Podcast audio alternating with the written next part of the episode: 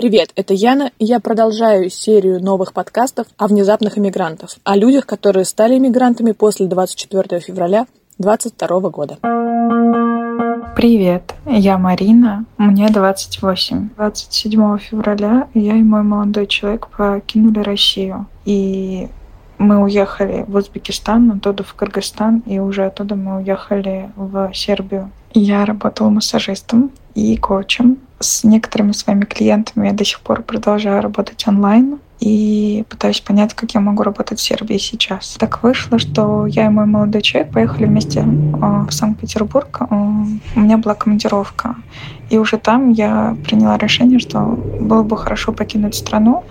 Мы поехали на пешеходную границу с Эстонией, но нас не выпустили, потому что по ковидным правилам, по туристической визе я не могу уехать. И даже как аргумент, что мы собираемся пожениться молодым человеком, который гражданин ЕС, это не была как причина. И нас не пустили, сказали, ну, можете улететь самолетом. В то время уже все было закрыто, и не летали самолеты, понятное дело, в Эстонию.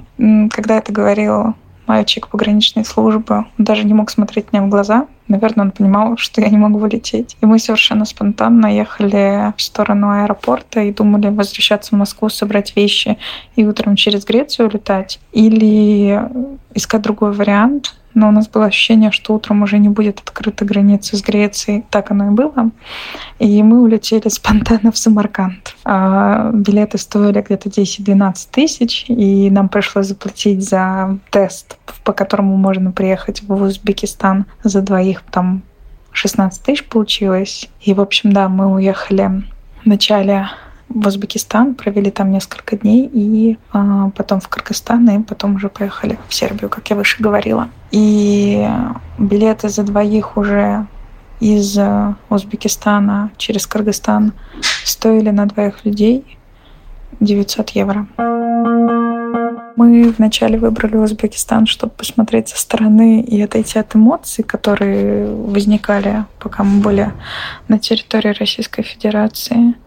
А там на месте мы уже поняли, что возвращаться мы пока не планируем. И решили поехать в Сербию. Сербия, потому что здесь лояльный переезд для иностранцев, для тех, у кого русский паспорт заграничный. Можно находиться 30 дней, а потом делать выезд из страны и обратно заезжать. И снова 30 дней ты можешь находиться. И у меня есть шенгенская виза, но мы пока не можем поехать домой к молодому человеку, потому что его квартира сдается. У нас не было знакомых в Белграде. Они появляются постепенно. Мы находимся в Белграде, в районе Врачар. Месяц размещения здесь стоит 500-600 евро, потому что мы снимали на Airbnb. Если снимать официальную квартиру, может быть, квартира там $300-400 в месяц, но так вышло, что сейчас очень много русских приезжает, и цены достаточно быстро растут. Мы планируем, если получится, остаться еще на 1-2 месяца в этой квартире, и это получится где-то 500-600 евро в месяц, и уже смотреть дальше по ситуации. У нас очень спонтанная поездка получилась. Так как я ездила в Петербург работать, я взяла с собой брюки, джинсы, футболку и свитер, солнечные очки, потому что было солнечно, баночка с блестяшками, которые мне подарили на тренинге, ежедневник и ручки. У молодого человека примерно такой же набор и ноутбук, и у нас не было возможности взять с собой вещи другие, поэтому мы не думали, что мы уедем больше, чем на 4 дня. Мне кажется, в наше время горизонт планирования смывается, размывается и становится слишком нечетким. Планируем делать. Молодой человек пишет статьи и зарабатывает этим. А я знакомлюсь с людьми, пытаюсь найти работу, делюсь контактами и смотрю, вдруг получится найти себе работу. Точно мы здесь на 1-2 месяца останемся. У меня нет никакого финансового запаса. В данный момент меня поддерживает финансово молодой человек. В плане съема денег с его карты проблем нет, он резидент ЕС. Мой переезд нас укрепил, но так вышло, что у нас, в принципе, последние 3 года такие нестабильные. Мы в какой-то степени привыкли постоянно быть в стрессе и передвигаться в неожиданные места. Поэтому, наверное, в этой ситуации мы сильно друг друга поддерживаем. И семья моего молодого человека оказывает большую поддержку, моя семья. Мы все сплотились, наверное, так. Мне тревожно за сестру, у нее 4 ребенка, она не может переехать. И я чувствую ее подавленное состояние. Здесь прекрасно относятся к русским. Как-то очень все понимающие, адекватно относятся к людям, когда общаешься с кем-либо. Сербы очень поддерживают русских. Они были в ситуации, где их бомбил НАТО. Они не принимают позицию Америки и Байдена, который предлагал бомбить сербов в 99-м. Я думаю, что здесь очень много понимания и сочувствия, поэтому я ни разу не сталкивалась с негативом. Только пару раз мне в магазине сказали, чтобы в следующий раз говорила по-сербски, но это было мило. Я пока не планирую возвращаться. Может быть, через пару месяцев, если вещи, дела станут спокойнее, я бы приехала навестить, но пока у меня такой внутренний блок, что мне никуда не хочется думать про возвращение.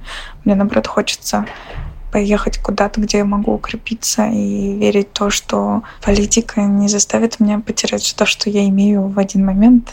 И я не знаю, наверное, эти мысли меня не посещают про возвращение на данный момент. Я стараюсь не думать время от времени. Я стараюсь на месте как-то освоиться, найти знакомства, найти такую рутину, которая бы меня не забирала какие-то тревожные мысли. Мне сложно и грустно.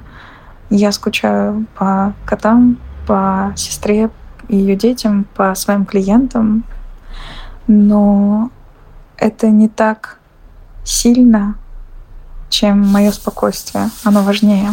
И вот почти 3 недели, как я покинула Россию, и мне спокойно. У меня меньше эмоций, я могу смотреть на ситуацию с более холодной головой и решать здесь и сейчас, что делать дальше. И искать то место, где я буду видеть это дальше для себя. И как-то, я не знаю, мне было в какой-то момент обидно. Я 28 лет живу в своей стране, я люблю свою культуру, я люблю свою работу, людей вокруг меня. Но за эти 28 лет у меня нет ничего, за что бы я сейчас захотела удержаться, чтобы остаться. Может быть, это часть моего характера. Для меня переезд — это часть моего личного какого-то развития. Я ищу в этом возможности. Возможности познакомиться с новой культурой, с новой политической системой, с новыми людьми, узнать о себе что-то новое в этом. И встречать здесь людей, которые покинули Россию по тем же причинам, что и я, для меня это какая-то возможность познакомиться с другой стороной себя, которой я не знала. Поэтому чувства и мысли, они у меня в смятении, но как будто бы меньше тревоги. И если есть возможность уехать из эпицентра эмоционального какого-то взрыва и посмотреть со стороны и для себя выбрать, от чего я для себя хочу, а как это для меня, наверное, это круто. Но вчера я виделась с подругой, которая говорит, мне не важно, где мне быть, мне важно быть со своей семьей. И вот я думаю о том, что важно, если уезжать, то с теми, с кем хочется быть, к тем, с кем хочется быть. А остальное, ну, потянется, наверное.